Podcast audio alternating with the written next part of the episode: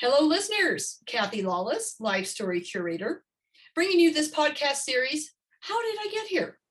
A series of interviews designed for people just starting out in their career or people who might be in transition or feeling stuck, and giving them access to the stories of people who have been there, done that, so that they might be inspired with some new ideas or maybe just comforted knowing they are not alone, that everybody starts somewhere and everybody goes through times of transition and times when they feel stuck.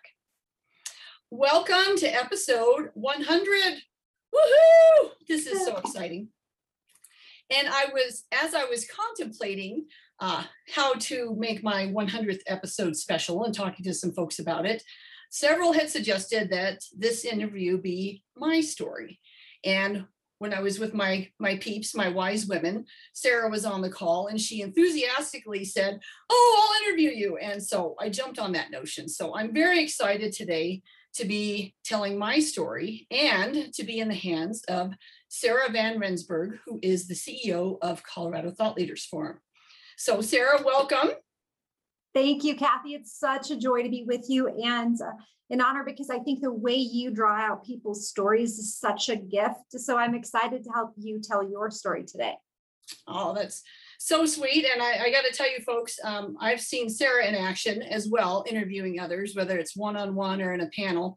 And she is masterful. So she's not only the leader of the Colorado Thought Leaders Forum, but she's a thought leader herself and uh, a visionary. And I would go on to say, a real thought provoker, Sarah. I guess that's one of the things when I think about all the meetings that we have, that's always how I'm left feeling is I'm like, wow, I never really thought about it in that way. Or she's so intentional and purposeful. So anyway, I'm uh, I'm excited today, folks, uh, but I'm nervous being on this side of the uh, microphone and and obviously on the camera. This is another, you know, doing a little video today. So this is uh, all new stuff. So I guess on that note, maybe we are just ready. And uh, Sarah, take it away. Awesome. Thank you so much, Kathy. Um, so I'd love to start off with a question you always begin your podcast with this. Where did you grow up? Uh, I grew up uh, Elizabeth, Colorado, which uh, this was the 70s. So it was very different than Elizabeth, Colorado is today. Uh, no stoplight, um, just a very small town. Uh, we had 40 acres. And um, the reason we were in Elizabeth was that my dad wanted to build his own house. And he was a machinist by trade and just someone who was a can do kind of person. And so we lived in the house while he was, while we were building the house. So it was a very odd kind of upbringing in terms of the house not really always being finished yet we're in the house i mean there was there wasn't doors there wasn't carpet um, oh, wow. it, was kind of a you know so but you know it was a very fun environment in a way. My mom made it the best of it. You know she had curtains on the windows even though there wasn't paint on the walls. Um, and um, so it was a very rural rural community uh, which i think elizabeth is a little different now. It's just considered more maybe more of a suburb of uh, of denver. So how many people were living in the house? Where were you in the birth order uh, I'm a middle child. Uh, mom had three girls in three years. I shouldn't say just, you know, mom, but mom and dad. Three girls in three mm-hmm. years, um, exactly to the date because my sister Debbie was born on my sister Terry's birthday. Oh. Um, so, yeah, so exactly three kids, three years, and I was smack in the middle. And um, as a middle child, I will tell you, I think I demonstrated all of the middle children um, personality traits, you know, harmony, adaptability, uh, you know, you know, I was usually doing things with Terry or then I was doing things with Debbie, but you know, I was very much um, in the middle. And in fact, when I uh, have done personality tests now as an adult and through my career, uh, I landed in the middle on almost all of these tests, right? Like when between introvert and extrovert, I was in the middle. Um, when you look at, um, yeah, I mean, I just, and at one point I, I thought I was, um, I used to call myself Gumby because uh, I thought I really couldn't make a decision. I didn't really have opinions on things. Um, but then I realized what I, I guess what I, what I didn't really cherish was what I was bringing to the table as much as I wasn't that driver that I saw maybe some of the others leaders, other leaders being. But um, anyway, yeah. Small town, like how did it shape you growing up in such a rural environment?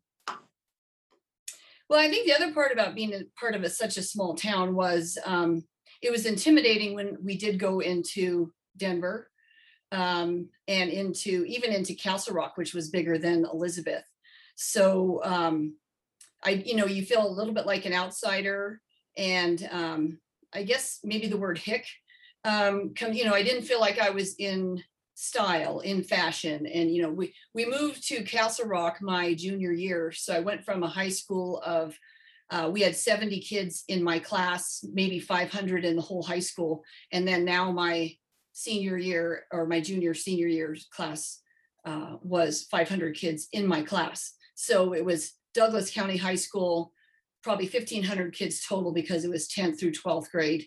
Um, so it was a pretty big shock to go from I was kind of a big fish from a sports perspective in a small pond. Now I'm going to a big pond and how do I find my way? And I, I, I kind of ended up a, maybe a medium sized fish um, in the big pond. That's great. Um, tell me a little bit about, um, tell me a little bit about how your career started out. Uh, well, uh, didn't know what I wanted to be when I grew up. Um, my older sister was very clear she wanted to be in business and she knew right away what she didn't know exactly what that looked like but she just knew she wanted to be in business and so she got a job right out of high school at American Express, uh, working in their money order division. It was a local division here. Um, so she was well on her way there. I had no clue. Um, I could type. So I found a job at a, a printing company as a typesetter. And my grand plan was I could work nights and then hang out with my friend Lori uh, during the day. Uh, she had a pool in her backyard. Uh, what I what I hadn't factored in was that I might need to sleep and so that wasn't a very very good plan but um, you were young yeah you didn't we didn't need sleep. It's overrated um, but i started out as a typesetter at a printing company and then moved into uh, pre-press uh, foreman and then pre-press manager. And um, it really gave me some some graphic design background but also probably got me well on my way from a management and a leadership perspective. Mm. it's kind of a natural leader you know i guess i didn't talk about you know i was working at the dairy queen and right away I had a um, I, I just I don't know my my parents raised all three of us to be very responsible. And that was just a core competency. So wherever any of us went we all we just kind of took in you know kind of got more and more responsibility. So even at the dairy queen i was running shifts and closing the store opening the store things of that nature um, so once I got into the printing company, I didn't really have aspirations that I wanted to be climbing the ladder necessarily, but I did just want to be learning and, and doing more stuff. So all that experience being in the middle of those two siblings, managing up and down both. Yeah, yeah, that's a good point. I hadn't thought of that before. That you know, I was always kind of you know navigating the landscape there. Um, and then I uh, that company was moving, and um, and one of my colleagues there, uh, you know, we hung out with my sister at American Express, and so he got a job with her at American Express. And but you know, I was in the mindset of uh, my sister's not going to get me a job. I don't need, you know, I, I do this on my own. I don't need someone else to help me through this. So uh, I then got a job at a newspaper, uh, Sentinel newspapers. I don't know if you ever are familiar with the, those. Um, and uh, it was really you know and i was the uh, pre-press manager so it was a you know title was pretty grand money was not. Um, they didn't come through on their uh, promises even after you know talking through it with them and um, so it was uh, and i was working like you know 10 10 o'clock in the morning to 10 o'clock at night five days a week. It was really a, a long long hours but um, so exact opposite of what you thought which was you know play in the pool all day yeah. Oh, yeah. Totally. Totally. Yeah. But it was kind of funny because one day uh, after I heard that the company just got bought by another company, and I, anyway, I was kind of frustrated. So I finally made that call to my sister, and I said, "You know, you got you got Ernie a job at American Express. Can you get me a job?" And it was one of those kind of desperate, funny pleas, and it was just I hadn't really put much thought into it. And she's like, "Oh, well, are you looking?" I didn't. She called me back that afternoon and said, "You have an interview tomorrow morning." Uh, just so happens that uh, they were looking for a supervisor in one of the new products that they had launched. And the internal candidates weren't playing out, and they were really impressed with my management experience. And so I had an interview the next day and had several more interviews because I was her sister. They really wanted to qualify. And then, um, um, then I got a job at American Express in American Express MoneyGram, which many people may not know that that's where MoneyGram started was with American Express. Um, and then American Express then IPO'd as First Data. And then, then First Data ended up buying Western Union. And through the Federal Trade Commission, they couldn't keep both Western Union and MoneyGram. So then they spun off MoneyGram. Uh, but I stayed with First Data, not with MoneyGram at that point. So So Kathy, as you look back on your career, it's so interesting that you were managing at the Dairy Queen and that just was always your trajectory. If you think about it, what was it about you that was either always attracted to the opportunities or that they found you? And why do you think those management opportunities came so easily to you? Yeah, you know, that's a good question because when I was young, I didn't have any training. Um, it was probably just that, I was reliable. I was highly reliable. You know, I showed up on time. I uh, did what I said I was going to do, and um, and you know, I was smart and I was, um, you know, I, I guess I was somewhat personable. Even though I will tell you later when I got more into corporate, I think I lost that. I doubt it. and I kind of came into that mode of this is how supervisors should be, and I got more training, and then I got a little bit caught up in the um, this is how I should operate versus being my authentic self. Um, but I do think maybe it was just kind of a natural, you know, a lot of times it's just a willingness to take on and do more. And um, you know, some people don't want that; they don't want the headache or the responsibility. But I was willing to. Um, I think that's one of the themes in my life. When I do look back, um, I did say yes quite a bit early on. And I was in that mode of yes. And sure, sure, I'll do that. I'll take that on. And what what's next? Uh, what I probably wasn't savvy about was if I do take that on, how much more money does this? how much more money do I get? I just kept doing more because I was probably flattered that I was asked to do more. Looking back though, do you think that opportunities came because of that? Because I mean, I, I'm asking this because that was something that I experienced when I was young too. Always, if an opportunity comes up, I don't want to miss it. I can do that. I'll say yes. And I found that later, not getting more for those things I did, um, it kind of balanced out in the long run. How about for you? Yeah, oh, totally. Yeah, because I got a lot of exposure and a lot of opportunities. So, so, like I would say, when I got to American Express as a supervisor, um, they also had uh, employee uh, activity groups and stuff. And so then I got asked, well, do you want to participate or be part of the employee activity group? Well, that's extracurricular. That's extra work on top of your regular work, right? Of course, I said yes. Um, you know, so and then we had uh, the companies uh, back then. There was this thing called the corporate games, where um, local corporations competed like in Olympics against each other, and it was all to benefit the Special Olympics. And so there was things like uh, volleyball, there was track and field, there was tennis.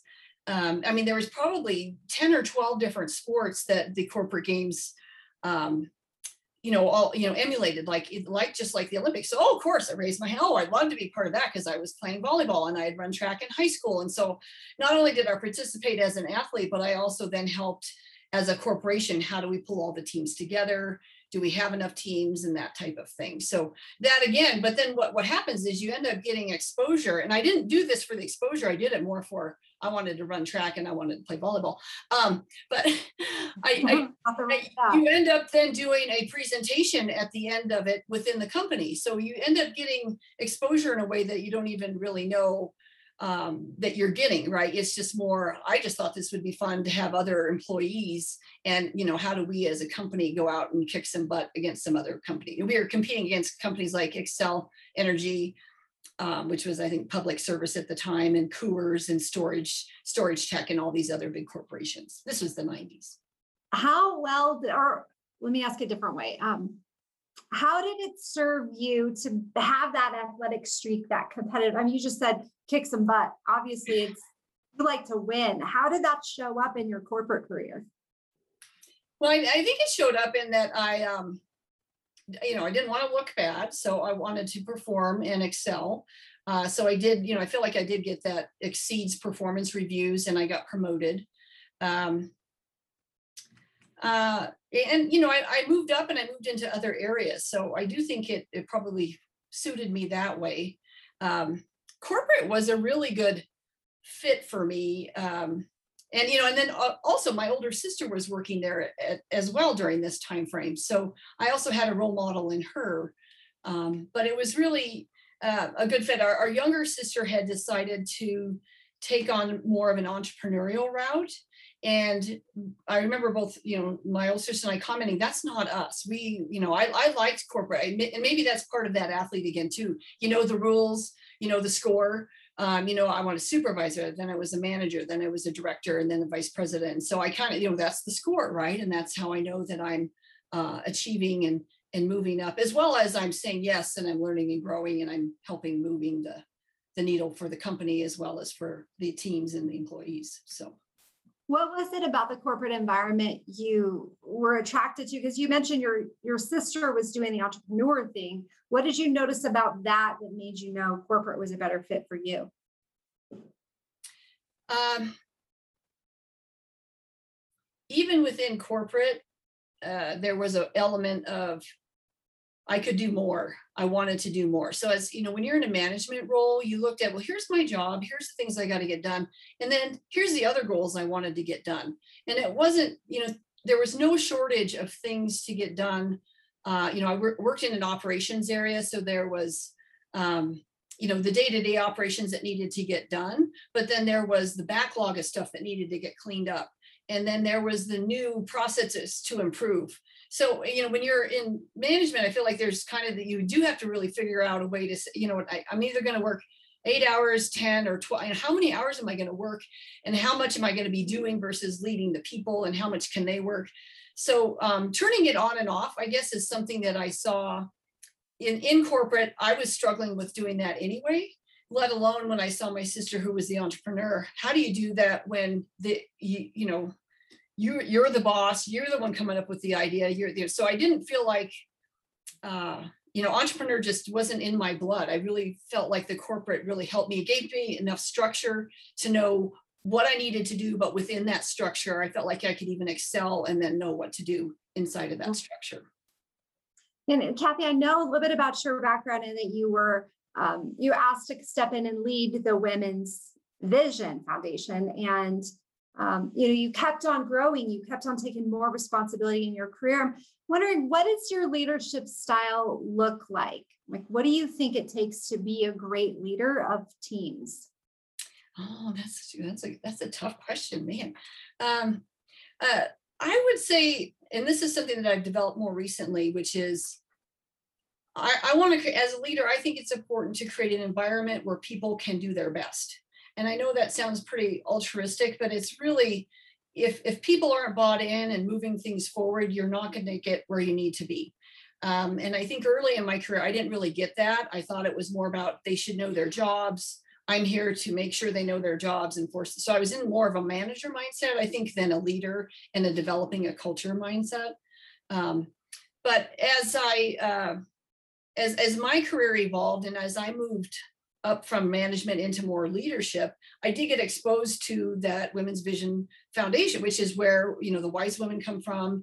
I started out as someone as a recipient of their programs, and but then as I developed more and got more confidence and uh, you know more experience, then I became kind of on the other side of the equation as a mentor, and then having mentors even who are even more senior. So, um, so I guess when I think about leadership, I look at there's just so many great leaders out there that I, I uh, that I want to emulate that I see can move things forward and then also how do I step into that and I don't know if I'm answering your question. I feel like I you are. And I was struck by something you said earlier where you your authentic self was leading at Dairy Queen and it's been that way your whole entire career and then you said there was a moment when you started, you know, doing this is what a manager should be or mm-hmm. getting in that manager mindset. And it it seems to me that you're leading now and that you've returned to your authentic self.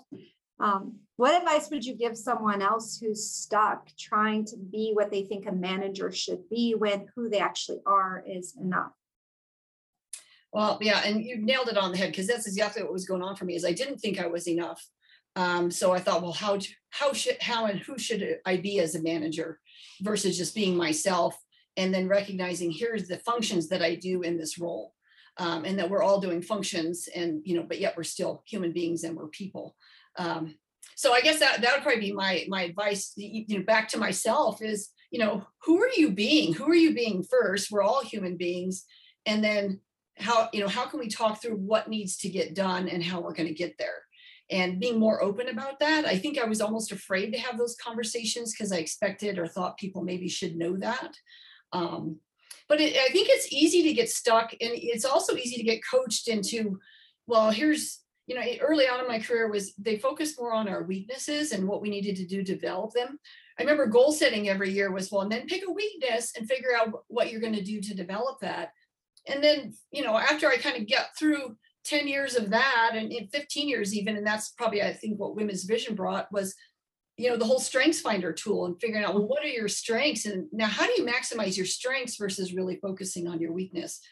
So um so back to your point about not being enough i think i, I tended to be in that mode of and maybe that's in, at the athlete side of me too that you're always you know practicing and driving for more and better and higher performance. So there is this thing about I can get better, I can get better, therefore I need to improve, which then might mean, am I enough? no, because I got to get better and I need to improve. So it's easy. I think it's easy to get caught in that trap.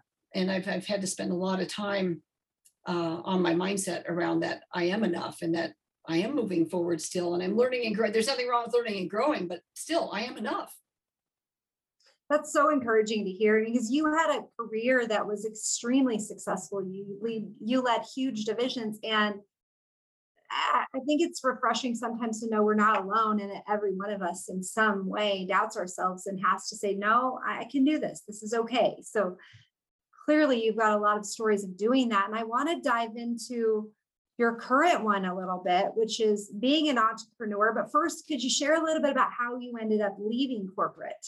Um, yeah, so leaving corporate uh, was interesting. I had survived many of the downsizing initiatives that happened in corporate and navigated my way around that. But then I reached a point I was kind of in a, a spot where it wasn't really a best fit for me. And so I was offered a severance package. So I did leave corporate in 2010. And uh, then I decided to uh, celebrate and play for about a year. Woo! It was the year of Kathy. And um, and that was really fun. And then start looking for well, what is going to be next? And I kept looking for what's that next corporate thing, and um, and it, I didn't really find a good fit. Um, so I finally moved into a mindset. Well, what if, what if I did some consulting, not out on my own, but with a, a, a company that does kind of placement of consultants. So I got connected with a group that did that, um, and they placed me back at Western Union as a consultant. You know, Western Union was part of First Data, um, so I knew the people. I knew a lot about the products and the services. Um, and I was primarily more on the first data side, but I still knew quite a few on the uh, on the Western Union side. So I was a consultant doing what I had been doing at First Data was strategic enterprise initiatives, um, which in this case Western Union was doing some major strategic enterprise initiatives around um, around the world in terms of the, the number of locations and unfortunately they were doing some downsizing and then I got kind of caught up in that type of a role again too. So yeah, so it seems like the last few probably the last five years in corporate for me, I ended up being in initiatives that were about downsizing because that's kind of, I think corporations go through those normal uh, peaks and valleys. Whereas the beginning of my career was more on a product side and we were all about growth and sales. And, you know, so that was a really fun part of being in corporate. Um, so I'm, I'm consulting. I got asked to, to be a um, interim CEO and president of the Women's Vision Foundation, which had changed its name to the Leadership Investment. And I was kind of in between my consulting gigs, and it was really fun to step into an organization I had been on the board, I'd been so close and part of for so many years and enjoyed, to now actually sit in that seat and be the CEO. It was a small nonprofit organization, but still when you're still the, the main and the only you know the primary decision maker it's, it was a great opportunity. And i think that really helped me kind of really focus on how do you be a leader and how do you create an environment where people you know want to bring them their best selves and that they know what they're doing and they're you know they're on fire. Um, so i did that for a year then we hired the new president. Um, and then I, I decided really needed to step out and figure out well, what do I want to do with the rest of my life. And that's when I decided to take my uh, hobby of doing photo books for friends and family and turn it into a business. And um, I read that book, um, You Are a Badass, how to Mhm. stop doubting yourself and live an awesome life. And um, basically, you know, kind of tells you, you know, just you got to you got to stop talking about it and do it. And so I started talking about I'm going to do this, and then I got a consultant who helped me launch in 90 days. I mean, I had nothing. I had no name or website or processes or anything. But anyway, uh, she helped me launch in 90 days, and um, that was five years ago. Can you believe it? I'm also celebrating, by, celebrating, by the way, my five year anniversary is in May. So this is a lot of milestones for me. It is. And Kathy, you know, corporate was an environment you were excelling at. And it, it sounds to me like it looked, it was predictable. Like you knew kind of what was ahead, what the next opportunities were. And so now here you are looking through the windshield at a totally different way of living, a totally different life. What did it feel like? Like deciding and, and, um, choosing to be an entrepreneur, in essence, selling yourself. What was that experience like?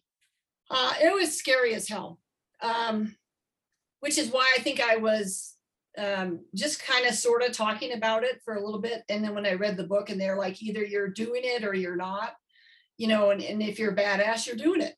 And so, but before that, I was looking for validation, and I was, and I realized that uh, is what I was looking for. So I, I'm like, I'm doing this. And so once you make a decision and step into decisions, then things become a lot more clear.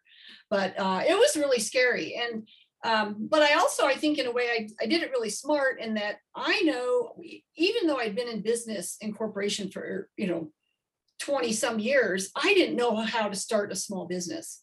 So that's why I hired a business coach. And I've continued to hire coaches that help me with certain expertise because I realize I'm not someone who can can do it all. And I think that sometimes can be such a um, you know a big downfall of the entrepreneur is you know doing it all not recognizing when they want you know have a coach. If it had been up to me it, had taken me a year to launch my business because that's in my mind how long i thought it took to launch a business. And she's like no we can do this in 90 days and we were up in 90 days. And it, i was way more efficient. I had all these things you know because again i relied on someone who had expertise in launching a business. So very scary um, you know, again, I don't have that DNA, and then and then I also wasn't prepared for um, the ups and lows and the emotions of of being an entrepreneur and putting yourself out there in that way. It's really Yeah. Talk a little bit more about that. I mean, what has caused your ups and downs and how have you found the courage to keep on going? Well, that first year, the ups and downs were, uh, you know, around you. You know, you kind of put it out there, and everybody's excited for you. And then what was hard is that everybody starts telling you what you need to do. And of Mm. course, I'm new, and I'm a listener, and I'm a learner, so I'm, you know, kind of taking all of that in. So it was, it, it was a bit overwhelming. Uh, you start getting some interest in clients, and so you have this big high on, oh, these projects are going to come through, and then then they don't come through and then you get you get really low and then they, and then you talk to someone else and you got in more excitement and so the first year i think the highs and lows were more extreme. Um, and then the second year you start the you know starts to flatten out a little bit and uh, finally i remember um, jamie shapiro another a fellow wise woman we were having lunch one day and she had made the comment about well how long have you been doing this? You know this is and she's like oh so you've already been through year one year two yeah the highs and the way she articulated it i just was like oh thank you for saying that because i didn't realize you know you think it's just you um Yeah. and it was it was uh you know that it was just an emotional roller coaster and she was validating it that that's really you know that is what the entrepreneur goes through and i think the other thing i didn't um really fully grasp before it started was how hard it was going to be to sell myself um, you know, I'd been selling myself in a way when I was in corporate. You know, I was in, you know, service role selling my ideas and plans and propose, you know, different thing. I didn't wasn't selling to clients. I was usually the one coming in from a service perspective to help close deals and stuff, but I wasn't, you know, the cold calling and the selling and the moving things through the pipeline. So uh, learning the sales techniques, but then, you know, it's different too when you're selling a product versus all of a sudden I'm selling me. So now it's like, well, and then is my pricing, is it good? Is it high enough? Is it Right. it's too high? Is it, uh, is what's my value? And yeah, so uh, there's just a ton, a ton of doubt that that creeps in. So again, I had coaches. I also joined um, a peer advisory board which really helped me um, work on my business with other entrepreneurs who are working on their business. So it's like a mastermind group. Um, and then there's a coach leading it. So that helps because then you have a coach and you have, um, you know, access to all of these great uh, resources. Um, and then I got connected to Colorado Thought Leaders Forum, you know, through the Wise Women initially, and then joining the Strategic Connections group, um, which is, you know, more referral based and business to business. How can we help each other? And um, so I guess, you know, I, um, I, I have to find, uh, because in corporate you have all these tribes and people. Um, in, in entrepreneurial, you don't, it's yourself. And I think that was another really hard thing.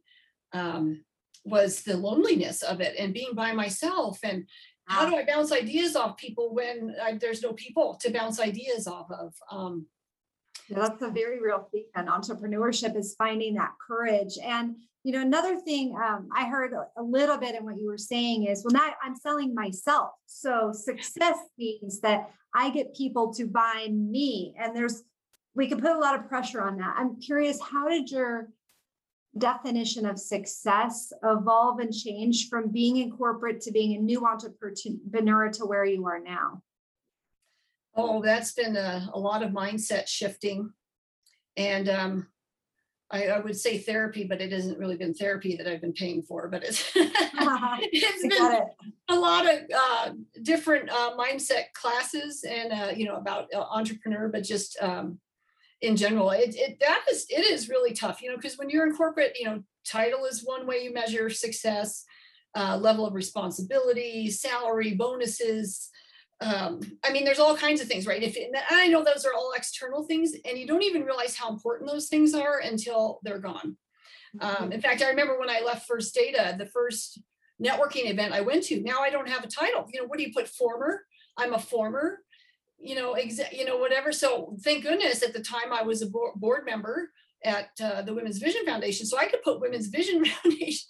You know, and and or I could talk about things in that way. But it was really hard to have. There's no title, and and it's funny. I didn't really think that those things were important to me um, until you don't have them and then all of a sudden you're like wow okay now now what and how can i be and you think of to the size of you know my new company compared to other companies and i know that you know uh, i wasn't measuring my company to like a first data but you know you would go to other uh, you know other events where other entrepreneurs are and i'm like well how big are their companies and how big how are they growing and how are they meeting clients? And so you know you want to be learning and growing at the same time you're kind of comparing and yeah i, I tended to come up a lot short so um not always feeling positive and strong about how things were going. Um you know and then you look at well how much revenue am i making? And is that the measure of success for my business? And so i do have to keep bringing myself back to i started this business to really create meaningful stories and you know help capture and celebrate people. And that is not revenue is not the metric for that. I It's love really- what you just really touched helpful. on because the anyone who's never been an entrepreneur, I think would have a hard time imagining or understanding what the internal battle of entrepreneurship is. Like, how do you how do you overcome those gremlins and the self-doubt? You just said something that I think is really important, which is remembering why you started in the first place. So, Kathy, why did you start your business in the first place? Well, I, I started um, because when I left First Data, it was 20 years, uh, like it was 20 years in May, and then I got laid off in uh, July. So it was like, boom, hit the anniversary. Now you're gone. And I remember driving away, and um, that last day with my four boxes, my boss was remote, my team was remote, so no one was walking me out, and it was very lonely. And uh, on top of that, uh, I get in my car and the song Free Bird by Lynyrd Skynyrd is on the radio. And the verse is, if I leave here tomorrow, will you still remember me? And I remember bursting into tears because it was, I mean, it just hit me. You know, I'm, I'm driving away, the building's in my rearview mirror, and no one was there to say goodbye to me. And oh, by the way, I was always the one who, you know, had celebrated people leaving, celebrated projects at the end um, you know, I always made sure there was this recognition thing happening, and yet here I was 20 years later. So um, anyway, I know this is kind of a long story. The good news is, is the next verse changes to, uh, but I'm as free as a bird now, and this bird you cannot chain. And I'm like, oh, so I went from like tears to, you know, enthusiasm in about a mile driving away from the building. Uh, but it just really struck me that, well, what do I have to show for 20 years at a company and how can i how can i capture that with what i had already been doing with telling stories around celebrating projects celebrating when people were leaving the organization or having big anniversaries um, so i had this i kind of had this inner drive about celebration um, uh, which is why you know that i was compelled to do that uh, you know how can i do that for others how can i do that for other people's careers and then other families uh, so that's probably how the the driving force for me. That's beautiful. If um if you, someone was listening to this and they too were in a situation where they were facing letting go of something that they knew, perhaps not being celebrated the way that they would have hoped, what would you tell them? Like, how would you encourage them to make peace with leaving that behind? Uh, I, I think if you can honor what you did create, um, I do think there's a, an element of looking back. How can you reflect back on what are the things that you've accomplished and um, not what maybe you still want to accomplish, but what did you accomplish? And, and, and I think this is the sad part, you know, when you look at high school graduation, big celebration, college graduations, big celebration. There's these milestones in life where we celebrate and we have speakers and we inspire and we talk about the next chapter, and then that never happens again. Um, you know, when you think about it, you know, you have a wedding, uh, maybe that's you know time for celebration, but there's not that next you know keynote speaker for your life to say, oh, you're 30, you're 30 now. What, you know, what's the next step or what's the next chapter? It's just kind of you're expected to maybe keep moving forward. Um, but so I do think it's it's super important to look back. And in fact, I will tell you that doing these podcasts for me has been really um, so rewarding in that way because I get a, uh, all these people share their stories, and it reminds me of things that I've accomplished that I had forgot about that I hadn't really given myself credit for. So, a part of what's happened through the podcast, I think, is I have really stepped into wow, um, uh, you know, again, back to that, I am enough. I, have done some great things, some really fun things. So have other people. You don't take that away from them or build me up anymore. But it's, you know, you can really step back and go, wow, that was really a, a great opportunity. I was part of a high performing team and we did some really good stuff. Um, so, you, you know, it's, it's, so I don't know how to describe the value of having that warm feeling or that satisfaction or sense of accomplishment. Um, and just being okay or at peace with it versus that you know either feeling bitter about it or um or maybe feeling like it was you know there's some things that are left undone. I don't know. It's really more of a just reflect back be at peace. It's almost like um who's the woman who wrote the book about you know getting rid of the stuff, the decluttering, and that you oh, kind right. of take yeah, a piece of clothing and you and yeah. you hug it and you say, "Oh, thank you for the joy that you've given me all these years, but now it's time for you to move on." And then you can, you know, put it someplace else. It's it's almost what we need to do with, um, you know, when you leave one organization and really close, uh, and then step into something new. And you're you're hitting on another thing I think is so powerful, which is um, being able to release the external validation and find our own because oftentimes you we get celebrated for things but do we even stop to celebrate ourselves? Like what really mattered to me i love that you're you're um, hitting on taking time to decide what mattered to me? What am i proud of? Um, as you look at what you've done these last five years what are you most proud of uh, well, then I'm I'm still here. uh, I, you know, I, I'm most proud of um, that I continue to, I think, evolve. Um, I, am loving this story. Every client, I say every client I have is my, my favorite client because it's my client right now. Um, but it's so fun telling the story. I mean, there's so many wonderful stories out there that I've done through the photo books. Um, you know, I'm doing one for uh, a client whose mom is turning 60 and so she's going to surprise her by you know celebrating her, her life story and putting it in a book so that's so fun to just know that energy is going on you know i just did uh, one for um, a client whose mom is 91 and looking back at her life and she immigrated to the United States and we had video of her mom telling stories about her as a young girl growing up in World War II and having to search for food and having to evade the Germans. And, you know, and those are now, um, that's part of my evolution is, is now including QR codes in the printed book. So not only do you have this printed book that tells a story of an, in an organized way of their family history and memories, but now you've got mom herself telling the stories um, in her accent, in her personality, um, and and you know it's captured and it's live, and so it really brings the story to life. So I, I feel like what I'm most proud of is that it's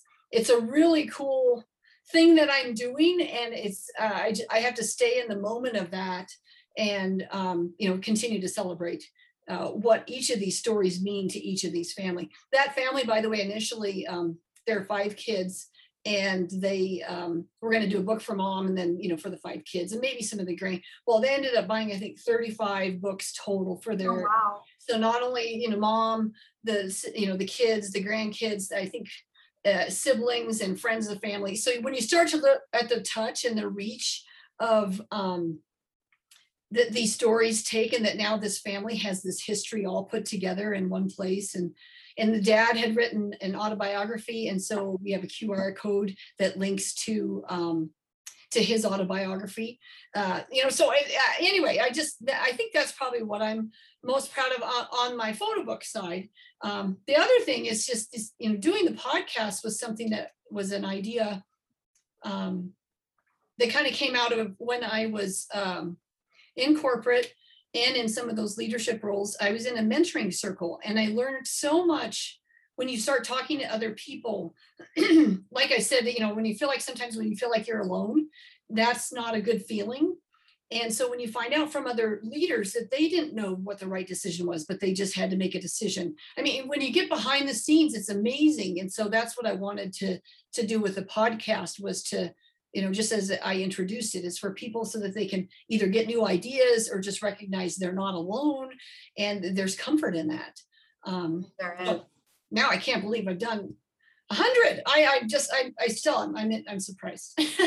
What are a couple of the gems that you just think about all those legacies, all those stories, all that wisdom that you have told through book form, through podcast form? What are a couple of the themes that stand out that you personally have learned because of other people's stories? well, I've learned it, it is so, so important to, to have access to these memories and these family, family stories. Uh, it, you know, it is really, it is really priceless. Um, you know, when, when, when they get done, uh, what, I think my sister summarized it well. We did a book for her daughter, so my niece for her high school graduation. And my sister said, you know, I don't look at the book. I don't sit down and look through it every day or every month or whatever. I, but just knowing that it's there and that everything is put together and organized and that I have it, she said, I can't tell you the peace of mind that that brings to me. And I know that families, I, I can tell you many families have said to me, oh, I wish I'd have done this before mom or dad passed away. Um, and I'm like, well, we still can because that was another fantastic family story was we did it after dad passed away. Mom passed first and then dad passed. And we did their their story. And then it really brought the siblings together. They ended up having a family reunion. So there's ways, anyway, th- those are the gems I think on, on the book side. Um, on the podcast side, oh gosh, um, I think one of the really cool things is I've been learning so much about careers and how people navigate careers, but also the different careers that are out there. And this whole thing that you can really, um, so many people have said you just follow what you're interested in, what you love, and you'll find a way to, you know, to make it work. And and and that is so true in some of them. I mean, some of the careers I've, um, you know, I, I interviewed a woman who is a love doctor. Well, who who would have thought she was actually a police officer was her uh, original dream in life was to become a police officer which she did Wow.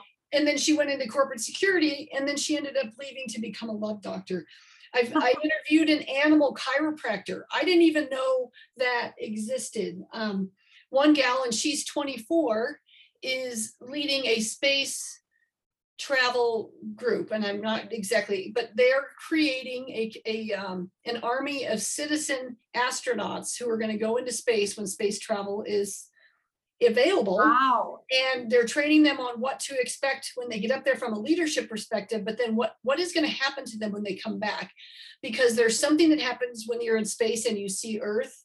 I think it's called the overview effect and that when you see earth and you see life from that astronauts uh, experience this a lot they have a whole different perspective so when these people go on space travel and come back then then she's going to be you know helping them well how do we change the world now as a result of that so what i mean she's 24 and she's running this Uh-huh. company How um, about your life, Kathy? If you think about the lessons you've learned from your own life, what stands out as those nuggets that that have really made the difference for you? Well, it's funny. I, you know, I ask it in my interviews um, at the end. You know, what served you best, and then I asked for words of wisdom.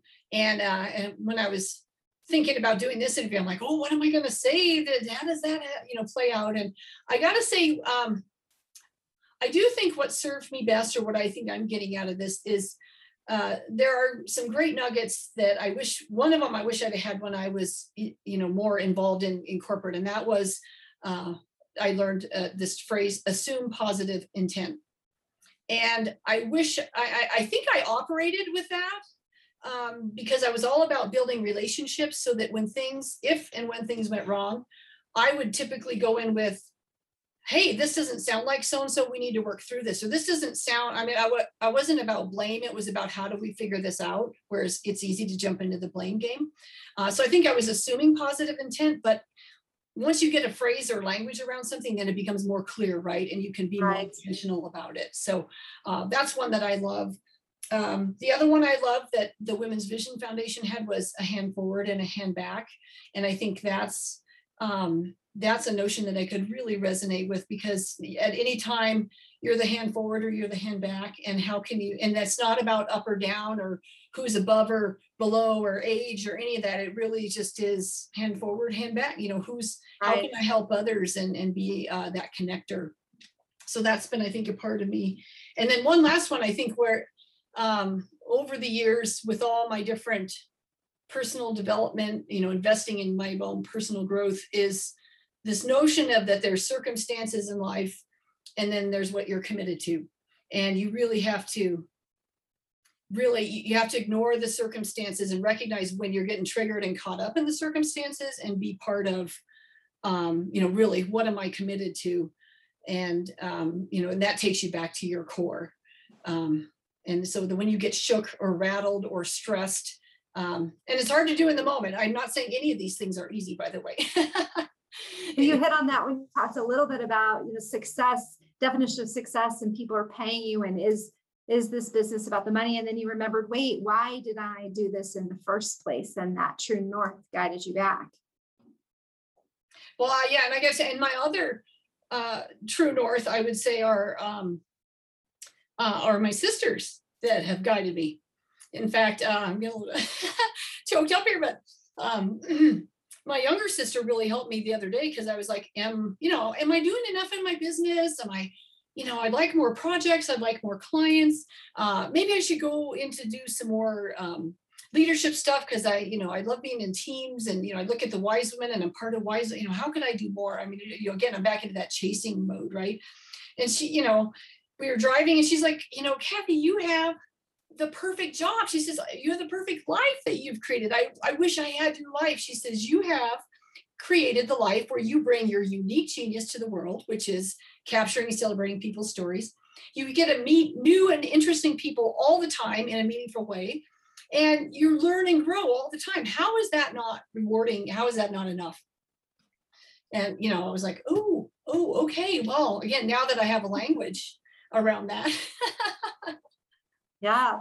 That and really helped me go oh that's totally enough and so how can i how can i stay in that Well, you at the very beginning, you started this whole entire podcast talking about how this is meant for people who are transitioning or stuck so that they can see some sort of wisdom and unlock and the power of a life that helps people unlock a transition or get through a stuck thing is is a big deal, Kathy. And so I'm interested in what advice you would give someone who is stuck or in transition and they just can't see their way forward.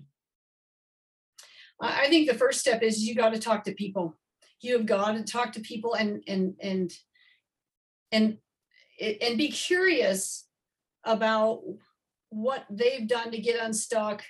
Um, is it, it's really been fascinating when you know like when i was in transition i had a friend who was also in transition. By the way i hated the term transition uh, and i liked the term free agent when someone introduced that to me because that sounds more powerful right? Transition sounds like ah, i'm bouncing around not sure. But free agent was like no i'm looking for that best offer. I'm looking for that new exciting thing. But um, you know you you just you have to talk to people and find out what they've done. And, and that's what i'm hoping to do with the podcast is that it really just kind of stimulates ideas and it's not someone telling you what to do. It's really that you know you hear their story and you hear someone say well um, i was really impatient um, or I, I was patient.